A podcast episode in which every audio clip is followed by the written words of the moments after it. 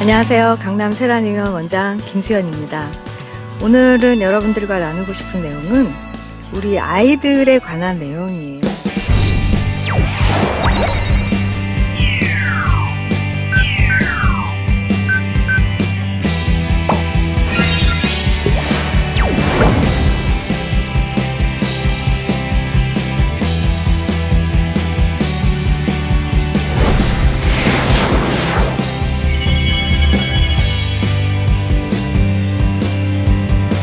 여러분들 다 청소년 시기, 그다음에 초등학교, 뭐 저희 때는 국민학교라고 했습니다만 그 어린 시절을 다 보내셨죠? 네. 어린 시절 하면은 뭐가 떠오르세요? 저는 어린 시절에 집 앞에서 아이들하고 줄넘기 하고 그다음에 38선 놀이, 그다음에 무궁화 꽃이 폈습니다. 뭐 이런 거 많이 하고 놀았거든요. 그죠? 근데 요즘 그런 거 하고 노는 아이들 혹시 보셨어요? 네. 없습니다. 요즘 아이들을 하면 어떤 장면을 가장 많이 보시나요? 그죠? 컴퓨터 게임하고, 그 다음에 길거리에서는 노란 버스에서 타고 내리고, 학원 올라갔다 내려왔다. 그 다음에 참 아이들을 보면은 이 무거운 가방에 어떤 보조 가방 여러 개 들고, 그 다음에 횡단보도 앞에 서 있으면 가방 내려놓고, 스마트폰 하고 아니면 이어폰으로 음악 듣고 이런 아이들의 모습을 보고 있으면 참 그 내심 부모로서 굉장히 좀 불쌍하기도 하고 안쓰럽고 안타깝고 이런 생각이 많이 듭니다. 근데 이런 아이들이 저희 병원에 참 많이 찾아옵니다. 여기저기가 아프다고 말이죠. 근데 이렇게 뛰어놀지 않고 하루 종일 거의 학교에서 앉아있다가 또 버스 타고 그 다음에 학원 가서 나 또 앉아있고 또 집에 오면 앉아서 컴퓨터하고 앉아서 숙제하고 공부하고 그리고 몇 시간 자다가 또 일어나서 학교 가고 이렇게 앉아서 지내는 우리 아이들 척추가 과연 건강할까요? 정말 안타까운 일인데 저희 병원에 한 초등학교 3학년이었던 것 같아요. 3학년 남자아이를 데리고 온 이제 엄마가 이제 이렇게 애를 데리고 같이 왔어요. 근데 어디가 불편하십니까? 했더니, 애가 학교에서 신체 검사를 했는데 측만증인 것 같아요. 좀 자세한 검사를 하고 싶습니다. 그래서 이제 검사를 쫙 했습니다. 검사를 했더니, 먼저 이 사진들을 보여드릴게요. 제가 좀 설명을 하겠으나, 이게 첫 번째, 두 번째, 세 번째, 네 번째 이제 사진들이 이렇게 네 단계별의 사진인데 그 초등학교 3학년짜리 남자아이를 검사했을 때 이게 하나 두 번째 정도 요 정도로 이렇게 휘어 있었어요. 저 정도면은 약 한 20도 정도이거든요. 척추의 이제 콥스 앵글이라는 그런 각도로 표현을 합니다. 측만증이죠. 그래서 제가 얘기했어요. 이거는 지금 시간이 없습니다. 빨리 치료를 하셔야 됩니다. 라고 말씀을 드렸어요. 제가 왜 시간이 없다고 했을까요? 이거는 측만증이라는 건 성장기에 급속히 악화됩니다. 그러니까는 3학년이면 키가 쑥쑥 자라는 시기이기 때문에 이거 그냥 내버려두면 어떻게 되냐면 바로 그냥 여기로 이렇게 이게 6개월 만에 저렇게 됩니다. 그래서 저는 깜짝 놀라서 시간이 없습니다. 지금 빨리 치료를 하셔야 됩니다. 했더니 엄마가 뭐라고 하셨냐면 우리 애가 이번 여름방학 때 미국에 있는 영어 캠프를 가야 되니까 여름방학 지나고 겨울방학 때 오겠습니다. 그래서 겨울방학 지나면 지금 좀 더 나빠질 텐데 더 나빠진 다음에 치료를 하면 지금 치료를 하는 것보다 결과가 안 좋아질 수 있습니다. 설명을 드렸더니 그래도 이미 다 예약을 해놓은 거기 때문에 캠프를 다녀오시겠다. 그럼 뭐 어쩔 수 없죠. 네, 그리고 저는 이제 잊고 있었습니다. 한동안 지나서 다시 오셨죠. 왜? 애가 그전에는 한 요 두 번째 정도에는 외관으로 봤을 때 큰 뭐 이렇게 변형을 눈에 띄게 이렇게 볼 수가 없어요. 근데 그 엄마가 이 아이를 데리고 왔을 때는 이미 외관상으로 이렇게 어깨가 한쪽이 튀어나오고 허리가 한쪽이 잘록하게 틀어지고 아이의 키가 자라는 것 같은데 안 자라고 이러면서 이제 엄마가 자기 그 아이의 외관이 틀어지는 걸 보면서 병원을 급히 데려오셨어요. 그때는 어떻게 되냐면 수술밖에는 방법이 없습니다 라고 제가 말씀을 드렸습니다. 여기서 이제 측만증이라는 거에 대해서 제가 좀 더 자세히 말씀을 드릴게요. 자, 측만, 옆으로 만곡이 생겼다는 뜻이에요. 무엇이? 척추가 이것도 이제 척추, 이게 그 측만증 1단계입니다. 원래 척추는 앞뒤에서 봤을 때 똑바로 서 있어야 하는데 척추가 이렇게 휘어지는 만곡이 형성되는 그런 1단계. 2단계는 그 만곡이 10도 이상 또는 더블 커브, 이렇게 요추가 휘어지고 흉추가 휘어지고. 3단계는 그 각도가 더 심해지고 골반의 변이가 시작되고. 4단계는 이 각도가 40에서 50도 이상 진행되는 이제 그런 단계별로 나뉘어지게 되는데, 사실 측만증은 저 2단계까지는 수술하지 않고 거의 대부분 치료가 됩니다. 그러면은 치료는 언제 해야 될까요? 네, 빨리 해야죠. 빨리 해야 되는데 이 치료 시기나 측만증 치료에 관한 여러 가지 찬반이 있습니다. 그거 자체가 지금 우리의 사회적인 문제라고 저는 생각을 하게 되는데요. 왜냐하면 제가 이제 의대 다닐 때 척추 측만증에 대해서 많이 공부를 했겠죠? 아닙니다. 왜냐하면 의대 교과서에는 척추 측만증이라는 게 한 3줄밖에 안 나와 있습니다. 네. 그래서 의대 졸업하신 선생님들도 측만증에 대해서 잘 모르시는 게 현실이에요. 그럼 측만증은 왜 잘 모를까요? 저희 때까지만 해도 측만증은 희귀병이고 많지 않은 병이고 어쩌다 가끔 보는 병이고 고칠 수 없는 불치병이고 이렇게 알려졌습니다. 네. 그래서 그때 교과서에 보면 측만증은 치료를 1, 2, 3 세 가지 치료 방법이 있어요. 첫 번째, 그냥 측만증 환자 왔다? 그러면 이게 이제 척추가 휘었구나. 그러면 한 6개월 있다 봅시다 라고 그냥 돌려보냅니다.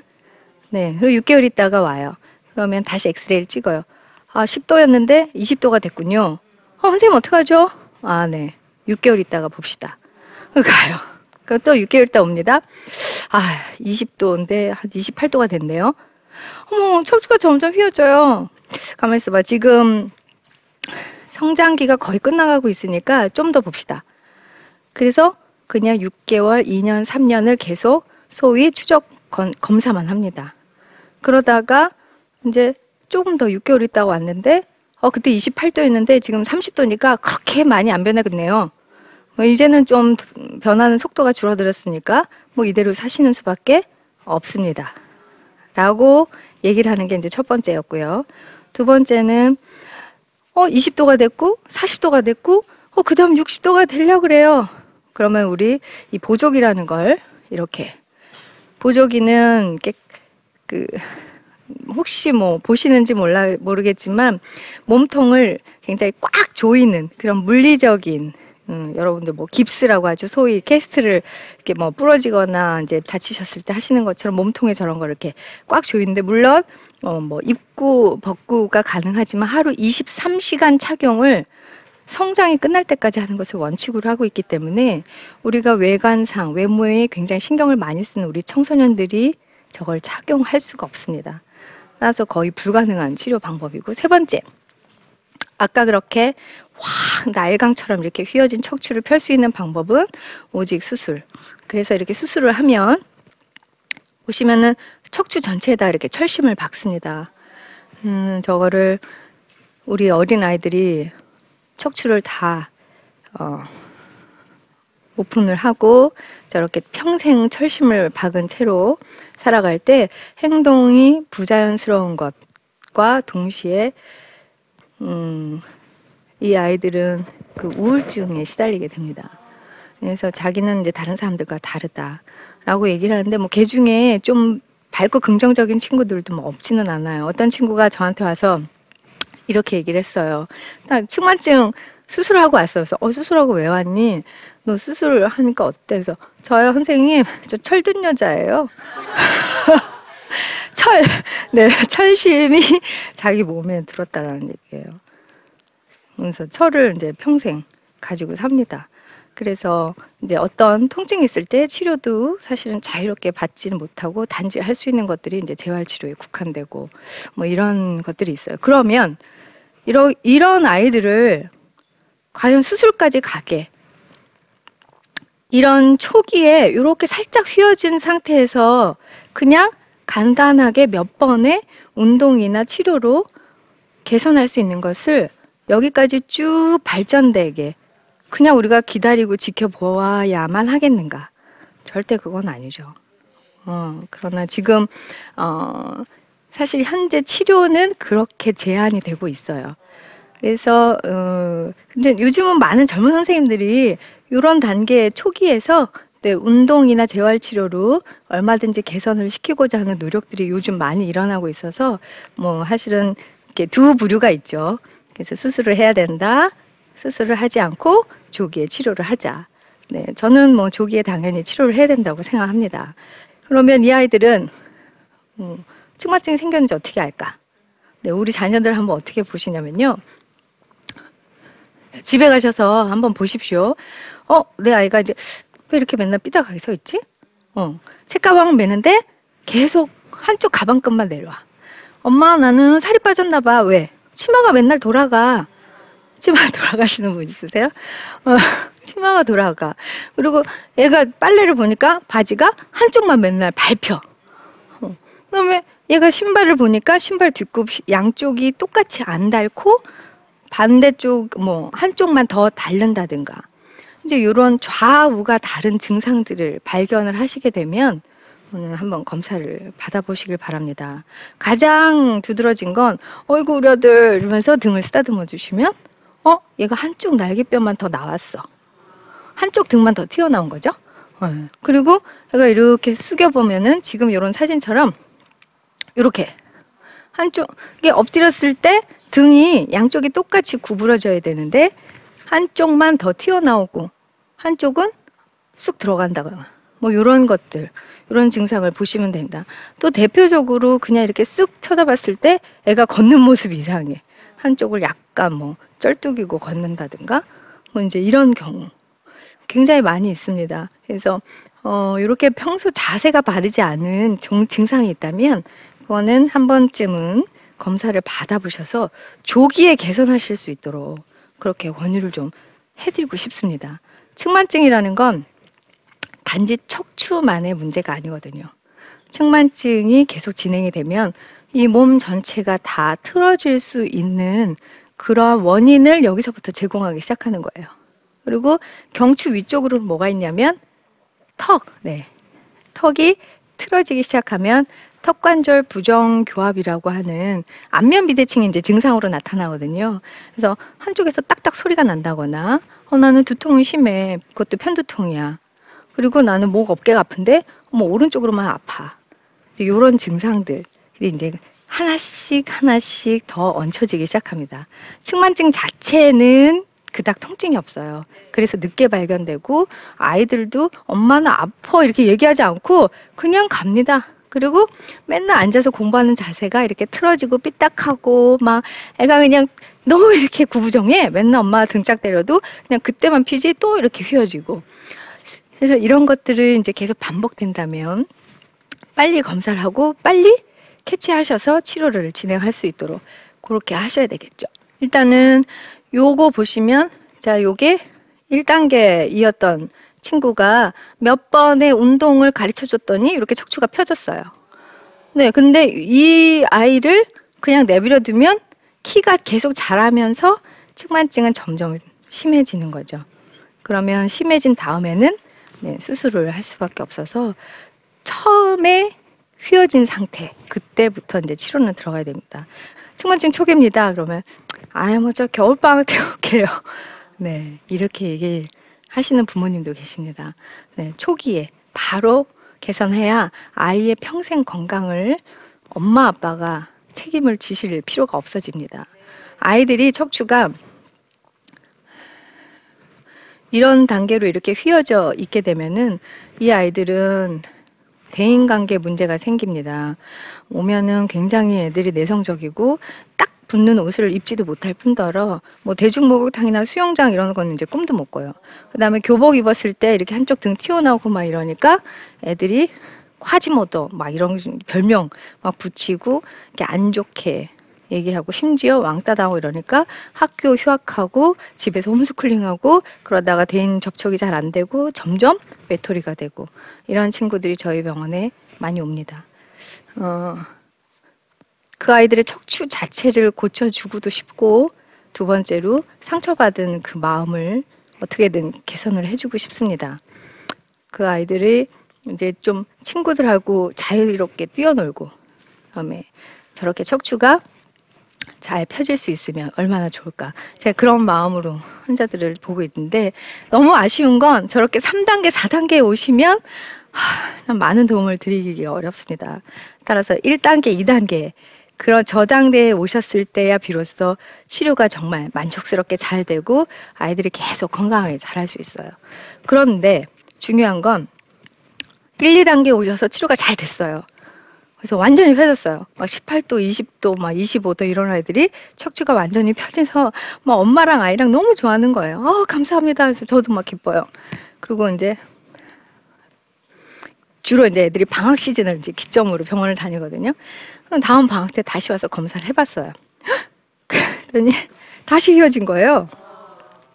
이 친구는 이제 소위 여학생인데 이제 생리가 아직 시작하지 않은 성장이 막 진행되는 단계였어요.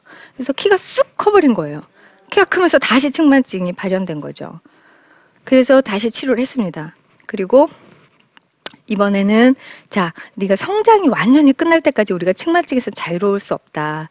꾸준히 집에서 매일 10분이라도 운동을 꾸준히 하자. 그게 2년이고 3년이고 그때까지 네가 측만증이라는 질병을 평생 갖고 살고 싶지 않다면 그렇게 열심히 연습을 하자 해서 또 한 번 약속을 하고 갔습니다.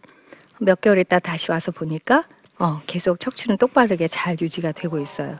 키는 계속 크고. 그래서 이 친구들의 사례처럼 척추 측만증은 키가 자라는 성장기에 있는 우리 어린이들이 굉장히 유병률이 높아져 있는 그런 병입니다.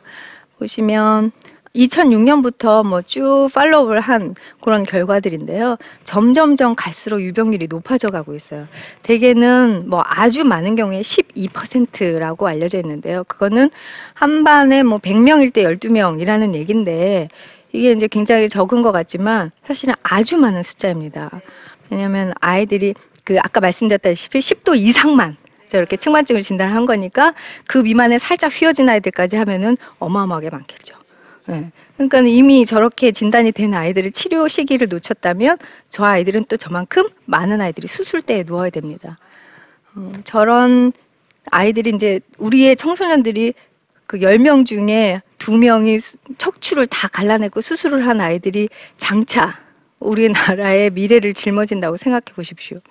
조금이라도 더 많은 아이들이 수술대에 눕지 않도록 해줄 수 있는 건 그냥 우리 엄마 아빠들이 그냥 내 자녀를 빨리빨리 좀 캐치해 주셨으면 좋겠어요. 그리고 스킨십이 많지 않으면 아이들의 측만증은 빨리 발견하기가 어려워요. 요즘 애들은 엄마 아빠랑 이렇게 잘 안고 목욕도 안 가요. 그리고 이렇게 잘 때도 같이 안 자고 하다 보니까 이렇게 엄마가 아빠가 학교 갔다 왔냐, 잘 갔다 왔냐, 아이고 예쁘다, 사랑한다 이러면서 등 한 번씩 쓰다듬어 주시는 그런 걸 하면서 그리고 우리 아이들이 척추가 바른지 날마다 좀 관심을 가져주시는 거 그게 여러분들이 할 수 있는 가장 작은 일 중에 하나예요. 무엇에? 아이들의 척추 건강을 지키는 것에. 네. 그래서 우리 아이들을 이 나라의 꿈과 희망으로 정말 잘 키워줄 수 있는 그런 부모 그다음에 어른들이 되기 위해서는 그렇게 내 아이 먼저 잘 살펴주셨으면 좋겠습니다. 이 아이들은 하나님 우리한테 주신 선물이죠. 네, 이 선물 같은 이 소중한 아이들이 정말 왜곡된 척추로 휘어진 그 인생을 살아가지 않도록 그렇게 도와줄 수 있는 게 어른으로서 부모로서 우리가 할 수 있는 일이라고 생각합니다. 측만증을 예방하기 위해서는 무엇을 해야 될까요? 네, 바른 생활. 그리고 바르게 앉고 서는 것도 중요하지만 척추를 지지하는 근육의 힘이 있어야 됩니다. 따라서 주기적인 운동, 즐겁게 뛰어노는 시간을 어느 정도는 할애해 주셔야 합니다. 네, 아이들 공부 잘하는 거 중요한데요. 운동 열심히 하고 잘하는 아이들이 정말 머리도 좋아지고 공부도 잘하게 됩니다. 네, 그렇게 인정해 주시고 우리 아이들이 운동을 잘하면서 공부도 잘할 수 있게, 그리고 몸도 마음도 건강해질 수 있게, 네, 그렇게 배려해 주시기를 바랍니다. 감사합니다.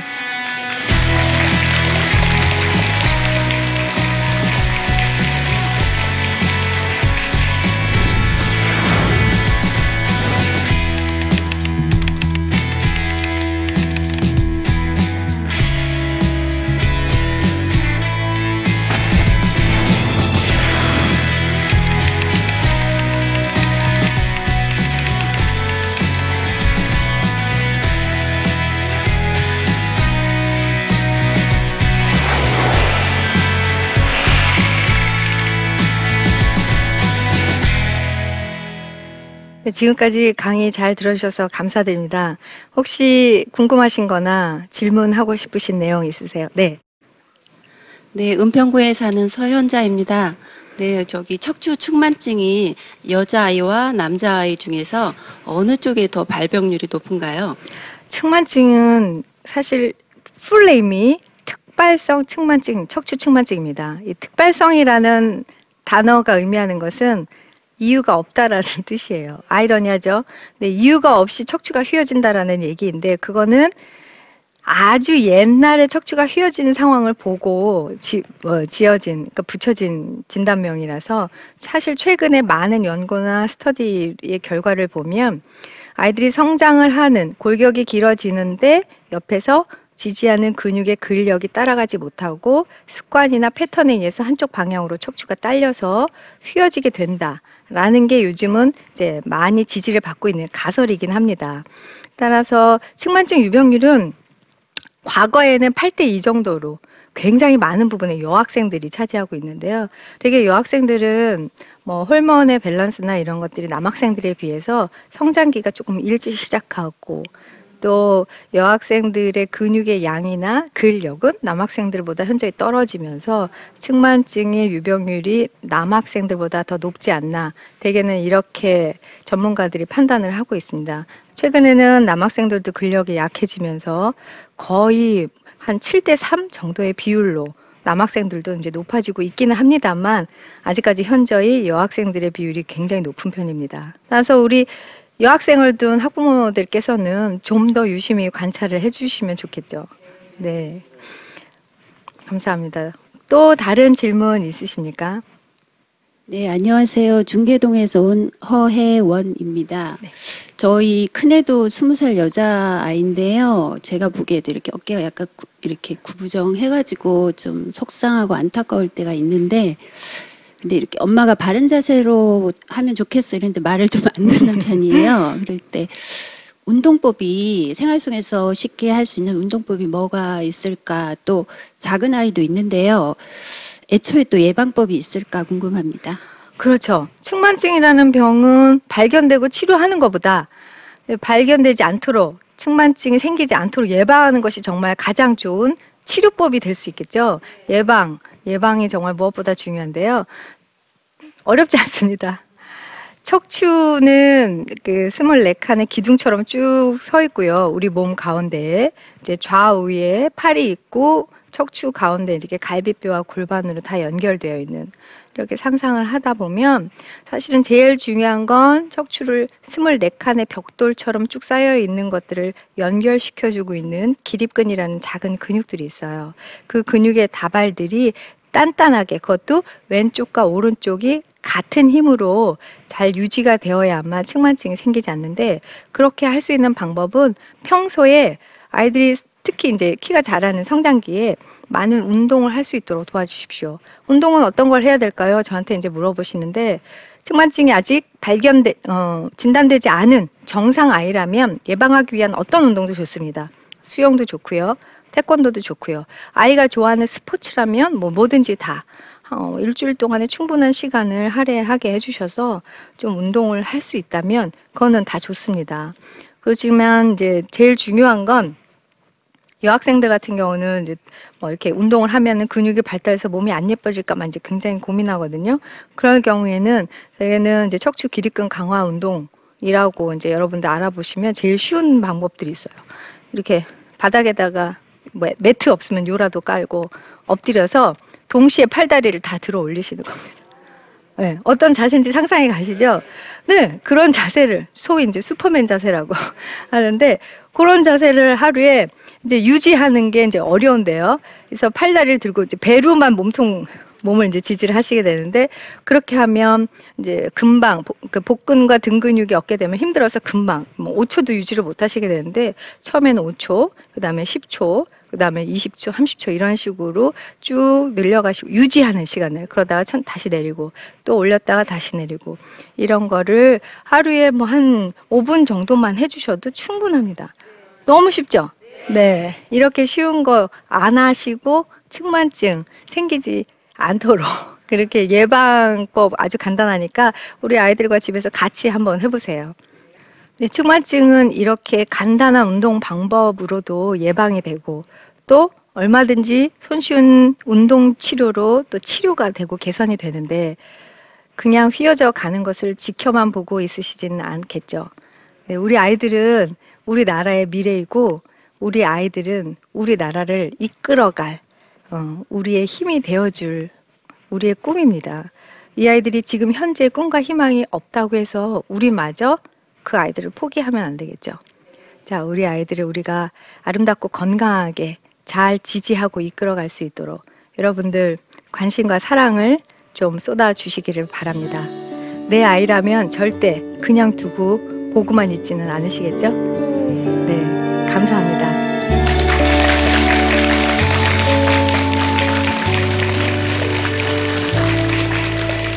제일 중요한 역할의 테너 역할들을 맡아서 하기 시작했습니다. 그러던 어느 날 성대 신경이 끊어졌어요. 학교 종이 땡땡땡도 못 불렀어요. 그게 안 나와요. 음정 자체가 안 나와요. 그때 제가 깨달은 게 뭐냐면 너의 새로운 인생을 내가 너에게 만들어 줄게 라는 느낌이 있었어요. 더 이상 무대에 서는 것이 불가능할 수도 있었어요. 근데 저는 그때도 포기하지 않았습니다. 하나님 주신 달란트, 이 목소리를 가지고 사람들에게 그것을 전달하는 그런 성악가가 됐습니다. 나를 보태시는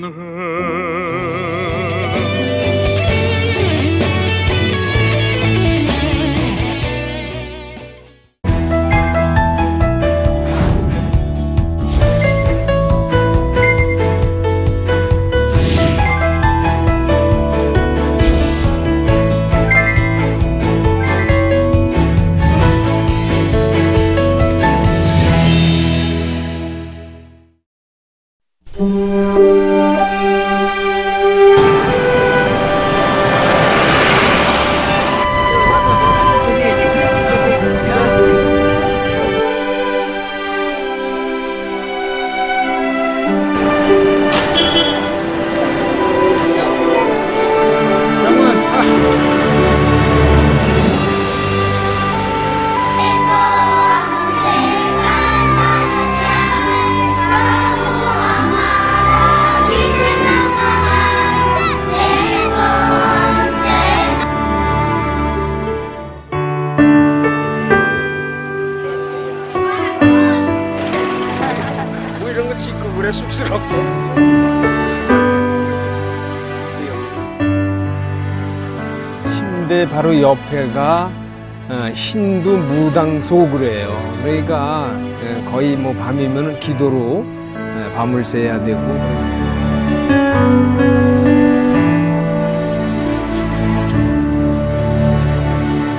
나이로 보면은 이제 젊은이들보다는 이제 천국 갈 날이 좀 가깝잖아요.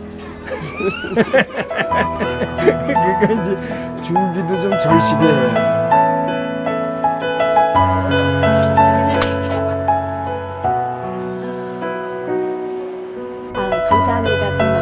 어제도 잠깐 인터넷을 통해서 CGN TV를 봤거든요. 근데 어제 제가 참 힘들었었어요. 뭐 뭔진 몰라도 막 마음이 막 이렇게 요동을 치고 막 한국에 돌아가고 싶다는 그런 마음이 들었는데 어제 그거를 보고 제가 아니구나.